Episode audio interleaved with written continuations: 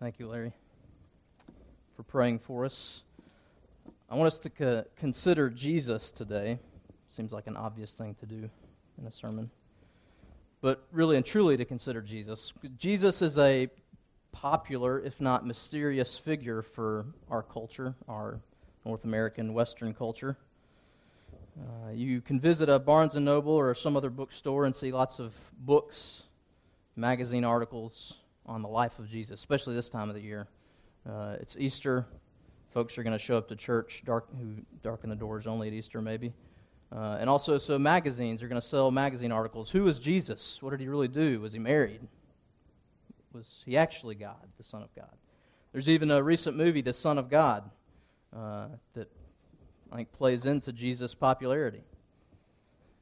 Uh, I haven't seen that movie. My point is that Jesus still gets pretty good publicity, pretty good press coverage in our day, 2,000 plus years later. But is he only a popular, if not mysterious, person? If he even was a historical person? I think when we consider the claims of Jesus, when we consider his words, when we look at his life, he's far too significant to only be a popular, mysterious, possibly historical person we consider the truth about Jesus and what that means for us, I think we see that Jesus is the key to history. A person. The Son of God is the key to all history. So he is far too significant for us to be nonchalant, for us to be moderately interested. Because of who Jesus is and what he said, it's all or nothing. And this passage, John 6, 60 to 71. This passage today shows us that. That because of who Jesus is, who he was and will be, and what he said, that his words bring about a divide in humanity. We need to, to, to grasp that. Jesus brings about a divide in humanity, and we see that happen in this text today. So if you turn to John 6, verses 60 to 71, we'll see that this passage unfolds in two scenes. This is the end of a story in John chapter 6. And this end of the story has two scenes. First, in verses 60 to 65, the first scene, we see that the words of Jesus challenge us. So, do we find offense or life in Jesus' words? Verses 60 to 65. In the second scene, verses 66 to 71, we see that the words of Jesus demand a response from us. So, do we leave him offended, or do we remain and abide in him, finding life? So, two scenes, and I'm going to read the passage broken up that way. So, I think we'll find that this passage will challenge us to discover what we truly want and truly need for eternal life. So I hope you have your Bibles open. If you don't have a Bible, there's Bibles, I think, in front of your feet there. Uh, so share or, or look at a Bible. Have one open here to John 6. So the first scene, verses 60 to 65. When many of his disciples heard it, they said, This is a hard saying. Who can listen to it? But Jesus, knowing in himself that his disciples were grumbling about this, said to them, Do you take offense at this? What if you were to see the Son of Man ascending to where he was before? It is the Spirit who gives life, the flesh is no help at all. The words that I have spoken to you are spirit and life.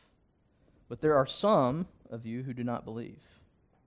For Jesus knew from the beginning who those were who did not believe and who it was who would betray him.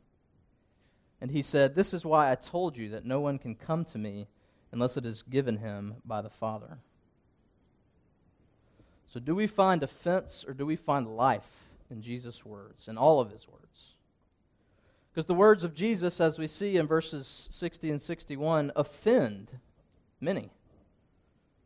We've entered the Gospel of John in at the middle of the front half of the gospel. So we need to, to consider the context here, where we are. Uh, Jesus has uh, healed a blind man on the Sabbath in chapter 5. It's caused a great controversy with the Jewish leadership in Jerusalem. He's gone now to the Sea of Galilee, to near Capernaum. And there he fed at least 5,000. John matter of factly records that Jesus took uh, some loaves of bread and some fish and then miraculously multiplied it and fed 5,000. And the crowds are in awe and fascinated at who this Jesus is. They have Moses and the manna in the wilderness on their minds. And so they wonder, remember, these are Jews, they wonder, is this Moses the prophet Moses promised? Deuteronomy 18, Moses promised that there would be a prophet who would come, a perfect prophet sent by God. So this crowd wants to now make Jesus king. Sounds good, but Jesus retreats. Jesus can't be used, as we'll find out. Jesus retreats, leaving the crowd. He walks miraculously on water overnight, crosses the sea saving the disciples. They come to the other side, and in verse 24 of chapter 6, John tells us that the crowd was seeking Jesus. Question is, why were they seeking Jesus? Clearly, something's happened between the crowd's amazement at the feeding of the 5,000 and now many of them offended, finding this to be a hard saying. So, what, what happened? Well, Jesus in verses 26 and 27 says that the crowd, they sought him not because they saw signs, so it wasn't even the miracle, but it was because they had full bellies. They were seeking Jesus because he'd given them bread. They were genuinely hungry. He had met their need. So they want another miracle to meet that need. But again, Jesus can't be used by humans. In verses 35 to 40, he tells the crowd, I am the bread of life that's come down from heaven. Jesus says, The bread that Moses gave your fathers in the desert, in the wilderness, was fine, but remember, your ancestors, they all died in the wilderness. Jesus says that he's the true bread, come down from heaven, and he will give life, eternal life. And the crowd, the Jews, begin to grumble just as their fathers did in the wilderness in Exodus. They begin to grumble. This is a confusing and difficult and increasingly offensive teaching. Jesus increases the offensiveness in verses 52 to 58. He tells the crowd explicitly that whoever eats his flesh and drinks his blood has eternal life and will be raised up on the last day. So for us, mostly background Gentiles, if you will, I think, and if we grew up in the church, this sounds, yeah, difficult, but good. Jesus offers eternal life. So why the hard saying? This is not a hard, hard to understand saying, but Jesus says in verse 61, they're offended. Why does this offend you? So why the offense? Well, first, according to Leviticus 17, it was against God's law to drink blood. The life of the flesh is in the blood, so you can't drink blood. God laid it out clearly. Jesus in John 5 has already healed a man on the Sabbath. The Jews there in Jerusalem thought this is a lawbreaker. He's breaking our traditions. So now Jesus looks increasingly like somebody who's against God's law. So that's part of the offense, but I don't think that's, that's all of it. See, the second reason Jesus' teaching was hard, it was offensive because Jesus was talking about death, about his death. In order for anyone to feed on Jesus' flesh and drink his blood, Jesus is going to need to die. They've wanted to make Jesus king, and now he's talking about eating his flesh and drinking his blood. He's alluding to, I think, his cross, his death. So they're offended at this because the cross brings an offense, as we'll talk about. They're offended because they see, as one commentator, Herman Ridderbos, says, their salvation should be bound up with his self offering into death. Jesus says in verse 51 If anyone eats this bread, he will live forever. And the bread that I will give for the life of the world is my flesh. He's the bread of heaven sent from God, by God, to give eternal life to the world. And the crowd is offended because they know that this is about death. I think pragmatically, they also think, well, this guy can't be our king if he's talking about death. Why continue to listen to him? He will not continue to meet our needs. He's not going to just do miracles when we demand. He's not just going to give us bread when we demand. He's not going to free us from foreign powers, the Romans. But Jesus responds to their offense not by pandering, but with another question. Look at verse 62. He says, Do you take offense at this? Then what if you were to see the Son of Man ascending to where he was before? What does Jesus mean here? We put this in the reflection questions to consider. It's possible that Jesus talks more about his crucifixion. He's going to be raised up, lifted up on the cross. It's possible. I think it's more likely Jesus is alluding, referring to the glory he had with the Father before, it says, he was sent down, he was made flesh, he took on human flesh. Jesus uses his favorite term for himself, Son of Man. We've seen that in Matthew several times already. The Son of Man is a figure from Daniel chapter 7, the Old Testament. And this son of mysterious Son of Man figure actually appears on the clouds with the Ancient of Days. And the clouds are an image of God's power. Only God reigns in the clouds. The Son of Man is with the Ancient of Days, Father God in heaven, receiving power over all kingdoms of the earth. Jesus is the Son of Man. What if you see, see, see him ascending back to where he was before, in glory with the Father? So Jesus' words are offensive because he's talking about his coming down, his incarnation, his crucifixion, and his glorification. The life of Jesus causes an offense to this crowd. But again, Jesus takes it a direction we wouldn't expect, humanly speaking. He says in verses 63 and following, It is the Spirit who gives life, the flesh is no help at all. This is similar to what we saw in John 3, if you know that really popular story about Jesus' conversation with Nicodemus. Nicodemus comes and is intrigued. Jesus couldn't be doing all, this, all these miracles and be just a human teacher. But then Jesus doesn't say, yeah, yeah, that's right. He doesn't talk about the miracles. He says, for one to be, to enter the kingdom, you have to be born again. Nicodemus is confused, and Jesus says, the flesh, you can't be born of the flesh to enter the kingdom of God. You have to be born of the Spirit. So for Jesus to say the Spirit who gives life, he's referring to the idea that flesh apart from God, human existence apart from God, is good for nothing. It's bound by sin and death. The image, if, if you know Ezekiel the prophet, in Ezekiel 37, God calls Ezekiel to go into this valley of dry, dead bones, an, image for Israel at the time. And he tells Ezekiel to speak God's words over the dry, dead bones. Ezekiel obeys, he does. He speaks the words of God, and the bones begin to form together. Tendons start to form. Muscle comes on, flesh comes on, and the bones rise into life.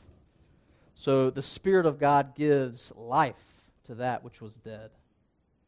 Jesus says that his words are spirit and life. So, flesh, for Jesus to say the flesh is no help at all, he doesn't mean his flesh. Because Jesus is the Word of God made flesh, we know from John 1. But we need Jesus' flesh, his life, his blood, his death, to give us life. One commentator, British commentator, E.C. Hoskyns, said this As the incarnate Word is living flesh in the power of the Spirit, so the words of the Son of God give life to what is otherwise dead and profitless. So, because Jesus is God in the flesh, empowered by the Holy Spirit, when he speaks, his words are spirit and life. But despite this, Jesus says, there are some of you who do not believe. John says, Jesus knew from the beginning those who were not to believe and who it was who would betray him. Jesus has already taught in John 6, and especially verse 44, that only the Father God can bring dead, lifeless, spiritually lifeless humans into relationship with Him, into believing that Jesus is the Son of God. The Father must draw, He must gather, He must quicken, He must make alive. So Jesus says, This is why I told you that no one can come to me unless it is granted him by the Father. So, belief in Jesus is a divine gift from above. Just as Jesus came down from above, our salvation flows that same way. We can't climb up to God. God must make us alive by His Spirit, call us into the kingdom. But why, why, really, why didn't they believe this? A brief side note here John doesn't, in a systematic way, resolve the tensions between God's sovereignty and human responsibility. John actually sees no tension there. So Jesus can call men to believe, saying that it is the Father who brings them into belief. Why do these disciples not believe? What is belief? Is the question. According to Jesus in verse 56, if you look up a few verses, Whoever feeds on my flesh and drinks my blood abides in me, and I in him. As the living Father has sent me, and I live because of the Father, so whoever feeds on me, he will live because of me. Belief in Jesus is finding all, as John Piper said, all of our satisfaction in him. Coming to Jesus as the bread of life to still the hunger of your soul is the same as believing in Him, Piper says. That is what believing is it is being satisfied with all that God is for us in Jesus. And Jesus' words are the way that these disciples should do that, the way that we should do that. Consider Jesus' own life. Jesus, when he was led into the wilderness in Matthew 4, Tom preached this several months ago. The Spirit of God leads Jesus into the wilderness, and he's tempted for 40 days by Satan. Satan offers him bread. I'll give you food. But Jesus says, quoting Deuteronomy, Man shall not live on bread alone, but on every word from the mouth of God. So believing in Jesus is coming to Jesus, and coming to Jesus looks like counting his words everything staking your life, your safety, your security, our pleasure, our satisfaction, our everything on Jesus' life and words. Even if it costs us death. Because Jesus has said in chapter 6 three times, He will raise it up on the last day. So the question is what do we say about Jesus? What do we say about His words? If we pause for a moment and consider this first scene, bread was a very real need for this crowd. I think some were probably fine, but many were actually hungry. So don't misread this story as if Jesus is saying food doesn't matter, bread doesn't matter. You need to be a Gnostic and walk around like you're above creation. Jesus actually really meets a true need. God meets those needs. And I think for many of us, we have needs. Bread food day to day may not be a live need that we feel. I don't want to generalize. But overall, I think I can safely say that most of us haven't thought in a few days about to have enough to get a meal. There are plenty of brothers and sisters who think that around the world. But I think we have very different felt needs. So ask let's ask ourselves, ask yourself, what do I think I need? What do you think you need? Is it respect, emotional stability, financial peace, or even to get out of the hole? Obedient children, the release from a difficult marriage, the hope of a future marriage, power, money. What, what do we think we need? I was convicted this week uh, writing a dissertation about the Bible, that that in many ways can become my bread for life. That my desire to make that a really excellent thing can actually become my the object of my desire and, and trust and peace. God convicted me as terribly selfish and sinful. So, what do we in our lives, what do we feel like we need? Ask yourself, what do I want in order to know what I think I need? Because what we think we need is what then we desire, what we want, and what we strive after. Jesus has taught explicitly that more than anything, this crowd, these disciples, don't need bread, they need Him.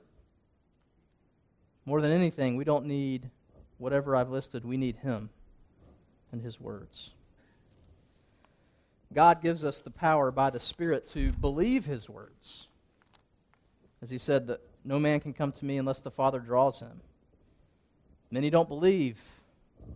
The Father's got to draw them. So if Jesus' words are spirit and life, as we've seen in scene one, they demand a response from us. And we see two different responses in the second scene. If you look with me now at verse 66, I'll read verses 66 to 71. After this, after Jesus said these things, many of his disciples turned back and no longer walked with him. So Jesus said to the twelve, Do you want to go away as well? Simon Peter, Simon Peter answered him, Lord, to whom shall we go? You have the words of eternal life, and we have believed and have come to know that you are the Holy One of God. Jesus answered them, Did I not choose you, the twelve? And yet one of you is the devil he spoke of Judas, the son of Simon Iscariot, for he, one of the twelve, was going to betray him. Jesus' words demand and evoke a response. We are all responding to Jesus even right now. The question is, how are we responding? Earlier, Jesus indicated that his teaching was not hard because it was difficult to understand, but because it was offensive. So said, he stated he is the bread of life. It requires his death, it requires him going to the cross. Jesus' cross is a stumbling block. The message that someone has to die so that I can be right with God is offensive but it require, because it requires me, it requires us to see that we are sinful, needy, dependent on someone outside of us. So, the good news of the gospel, the cross of Christ, actually brings a divide in humanity. So, we've seen it in verse 66. I think many of you have known this in your own lives. This is true for Rebecca and I, some friends we brought to church with us for several weeks. And for several weeks, they attended and they enjoyed meeting really nice people. You're all very lovely people. And singing new, catchy, kind of odd songs.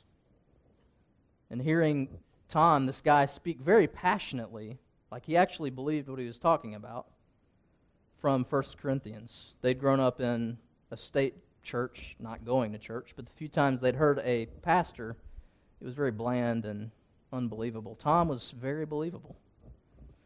He was preaching through 1 Corinthians. They heard great things about Christ, like love, chapter 13. Sounds lovely. Love does. Yet, when Tom came to 1 Corinthians 15, and if you don't know 1 Corinthians, 1 Corinthians 15 is about the resurrection. It's about the historical bedrock of Christianity. It's about the gospel that Jesus died according to the scriptures, that he was buried, that he was raised on the third day according to the scriptures, and that his resurrection actually gives life, eternal life to those who believe him. Something changed in our friends after this message, after 1 Corinthians 15. They had heard that belief in Christ and the resurrection was actually the only way to know, to worship God, to have forgiveness, to have life in God. They had heard that this meant that they were sinful, that we're sinful, that we're in need of God. So the cross of Christ requires that we affirm all that it means about our sin and our need for Jesus alone to be our Redeemer because only He can be, and His resurrection means that He is our Redeemer. It's His victory over sin and death. But this offended our friends. I don't know what exactly they wanted. It offended them because it stressed everything they believed about God, about their actions, about history. It didn't fit with their perception of reality. It's what the truth does, it's what the gospel does. I don't know what they wanted, and they didn't believe, they didn't trust at that time, and we pray they will. But this is exactly what we see in verse 66.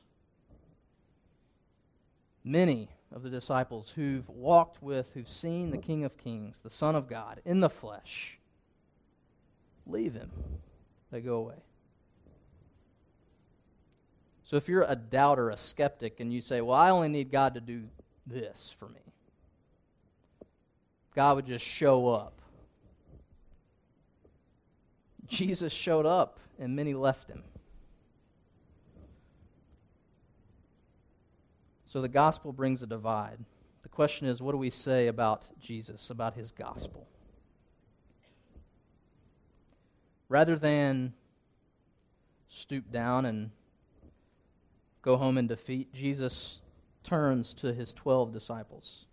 So the picture is stark. You can envision it a literal image of discipleship, which means to walk, to follow after Jesus. And many disciples walk the other way and they leave. Jesus turns to his remaining small little remnant, 12. And he says, Do you want to go away as well? So, even in God's sovereignty to draw humans to himself, he uses his son to pull out our desires, our wants. Peter provides, gives this amazing confession. He says, To whom will we go, Lord? To whom shall we go? Why did he say it? You have the words of eternal life, he says.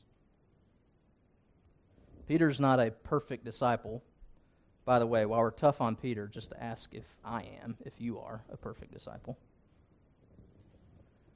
But Peter in verse 68 gets it exactly right his confession that Jesus has the words of eternal life matches what Jesus says about his own words.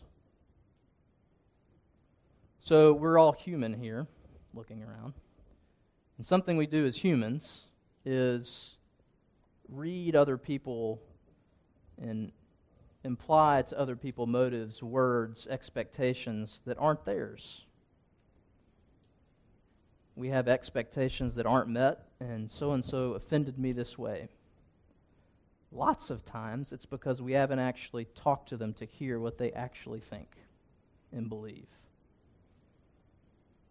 That's an analogy for what Peter does here to Jesus. To believe in Jesus, to follow Jesus, to be with Jesus, is to hear what he says about himself. That's actually love we take Jesus at his word. Peter takes him at his word. Lord, there's no one else we can go to for life. Peter believes. We've come to know, we have believed and we have come to know. It doesn't mean a progression. It's, that's one statement saying we truly believe, trust that you are the Holy One of God. Jesus uses this language that can be reserved only for God. Only God is holy. No man can see God, John says in chapter 1. Holy One of Israel is language Isaiah uses in, uh, in his book about Yahweh.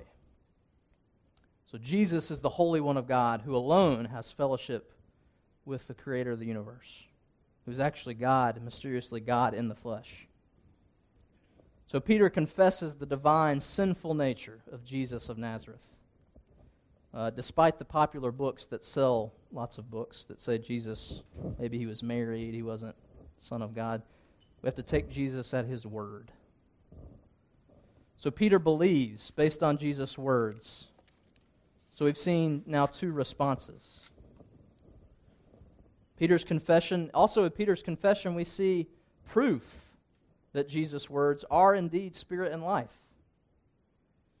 Actually, in Jesus' own ministry, in his own life, in his walking about, we see proof that his words are spirit and life. Peter confesses. And in Matthew uh, 16, Peter's confession, Jesus says, Blessed are you, Simon, son of Jonah. Flesh has not revealed this to you, but my heavenly Father has revealed this to you. So the divine gift of confession of faith in Jesus Christ is proof that Jesus' words are spirit and life. I think they're proof in our lives too. Ask yourself, where, where would I be apart from God's saving power, apart from the words of Jesus? Well, I think we see an idea of it at the end of this passage. And I want to confess to you, it'd be very lovely if this passage stopped at verse 69. Holy One of God. The 12 could celebrate. Good job, Peter. Confessed for us. Go on to the next place. Keep preaching. But it doesn't. Jesus, rather than celebrate Peter's confession here in John 6, says in verse 70, Did I not choose you, the 12? So Jesus went around and chose his own 12 disciples did I not choose you, the twelve? And yet one of you is the devil. He spoke of Judas, the son of Simon Iscariot, for he, one of the twelve, was going to betray him.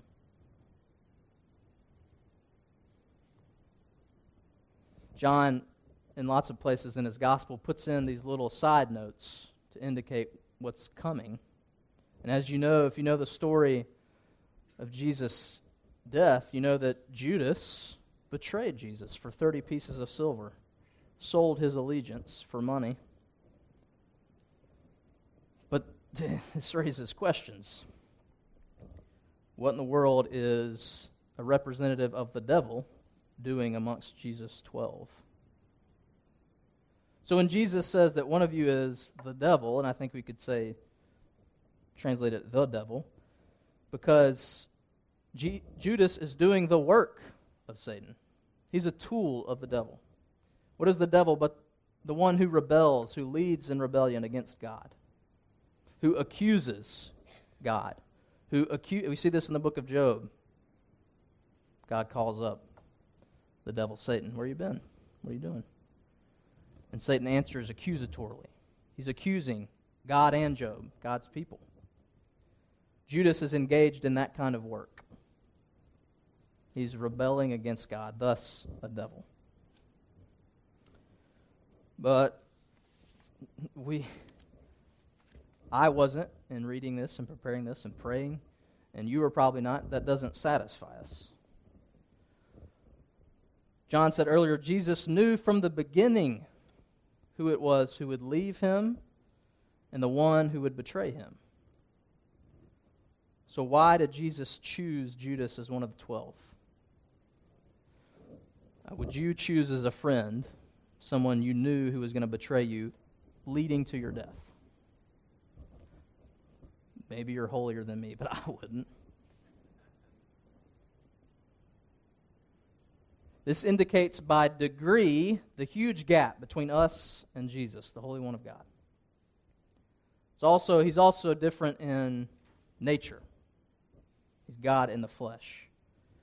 But still, why did Jesus choose Judas? I think there's a few reasons. I'm going to write give you four if you are note takers. First, in the Gospel of John, John write, he records various people that Jesus interacts with. And Judas is the literary example, the prime example of the false disciple. The one who walks for a while with Jesus, all the while not believing him all the while wanting his own power, respect, money.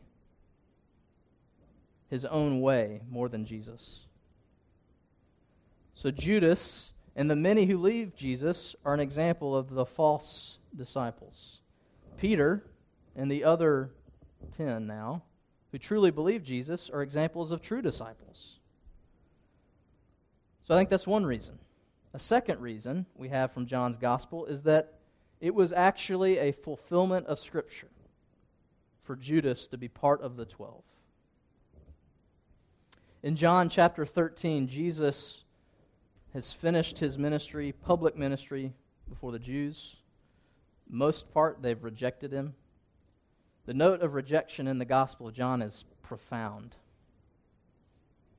Because John wants to get at who truly believes that Jesus is the Son of God. After chapter 12, John, Jesus turns in chapter 13 to his own, his 12. And he, as you know, washes their feet, as Patty prayed. Washes his disciples' feet. They should be serving him, but he serves them. And far as we know, he even washes Judas's feet. And then in John 13, 18, he says, I know whom I have chosen. He knows who he chose. But in order that the scripture might be fulfilled, the one eating my bread has raised his heel against me, quoting Psalm 41. In order that the scripture might be fulfilled, I have in my 12 a friend who's going to betray me. So I think Jesus chose Judas because he knew God's words. He knew God's words and how they mattered for his life, and he lived his life out of that. Question is do we do that? Do we measure our life by God's word? So, Judas is a false disciple. He's an example of a false disciple. He's a fulfillment of Scripture. Third, we see Jesus' glory in knowing all things, in predicting Judas' betrayal. John 6 tells us that he knew from the beginning who would betray him. And in John 13, he actually predicts, he tells his disciples, one of you is going to betray me.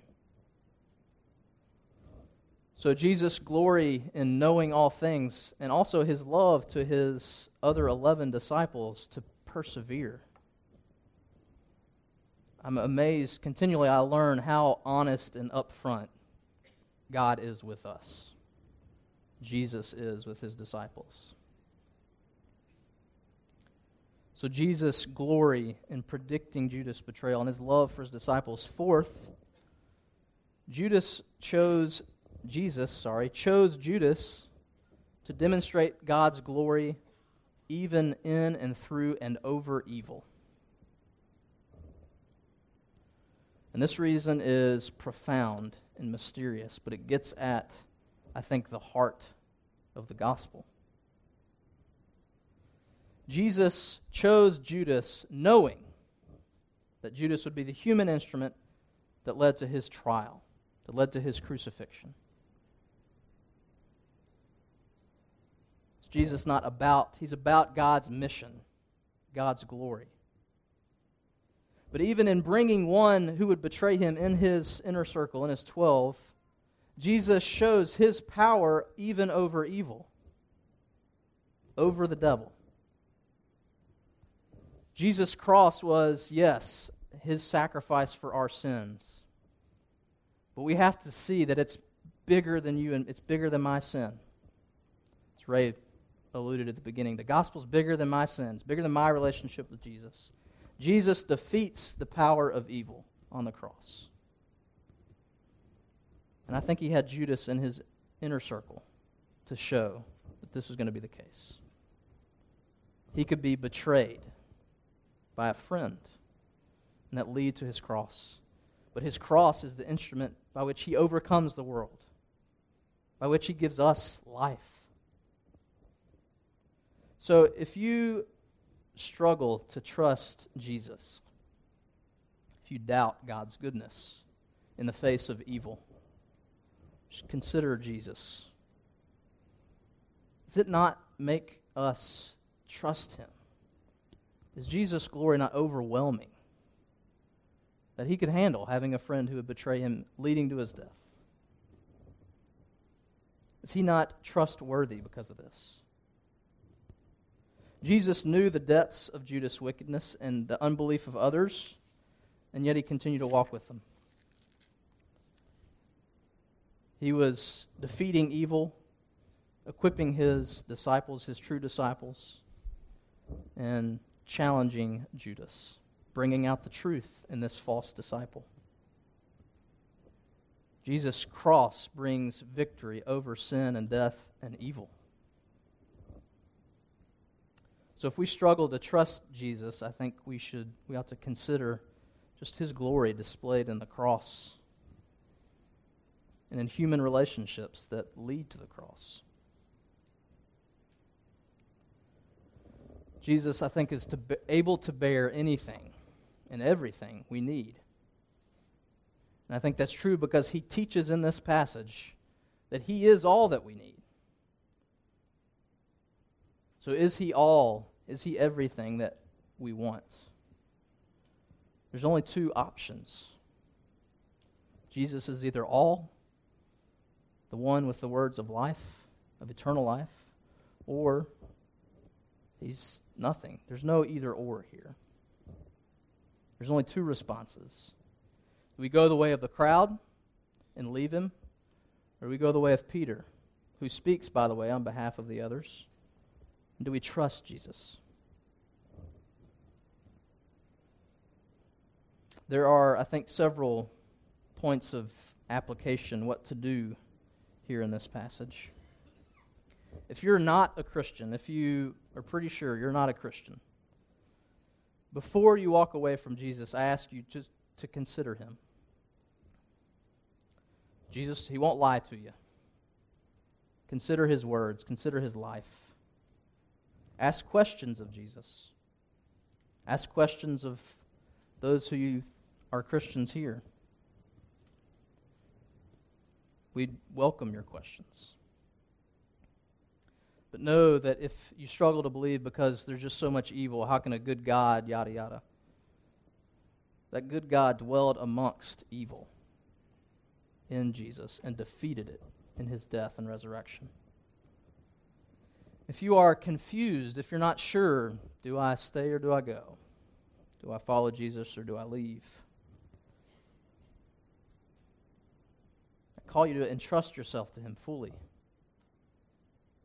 Consider this quote from Tim Keller, which applies, I think, to if you're seeking or even for we who are Christians, because this gets at our motives, our wants, our desires. Keller says this he says, We usually begin the journey toward God thinking, What do I have to do to get this or that from Him? But eventually we have to begin thinking, What do I have to do to get Him? If you don't make that transition, you will never actually meet the real God, but will only end up believing in some caricature version of Him. Even for us who have been Christians for many years, we can begin to make our needs our wants apart from Jesus, what being a disciple really means. But the gospel is that we get God fully, that He dwells with His people, that He conquers our sin. 1 Peter 3:18 that Christ died the righteous for the unrighteous to bring us to God.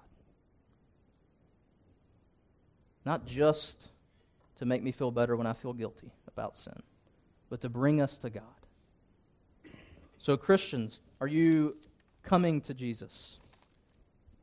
Do you believe in Jesus? Do you come to Him? Do you want Him? Do I want Him? That's, uh, as we are in approaching Easter season, uh, we will in a few weeks have the Lord's Supper. And I hope this passage flashes up in your heart, in your mind's eye. To ask yourself. Ask, am I, ask myself, am I feeding on Jesus? Am I coming to Him? Not food, not money, not respect, not family security, not a better marriage, not Jesus.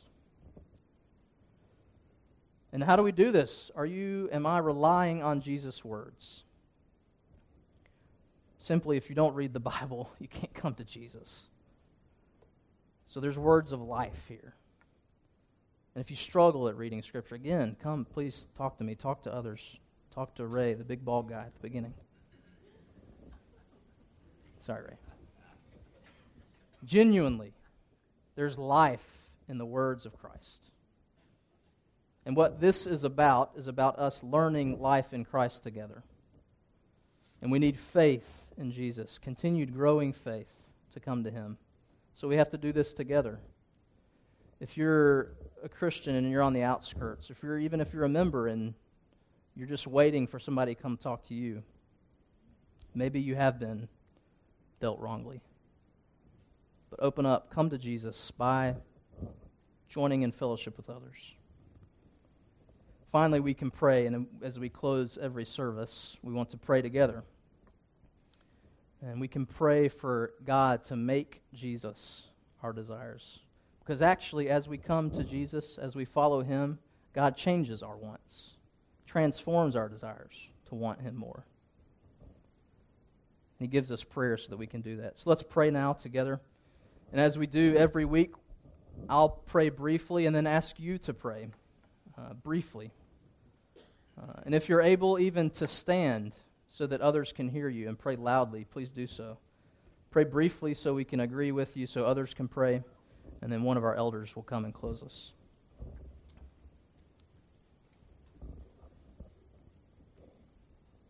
Our Heavenly Father, we are grateful for your Son, our Lord Jesus Christ, who is the bread of life. Confess, Lord, that too often we seek satisfaction elsewhere. Give me, give us, give this congregation grace we need by the words of Jesus, by his life, the power of the Spirit to come to him, to want to desire him. Power us to do that this week, even as we pray now.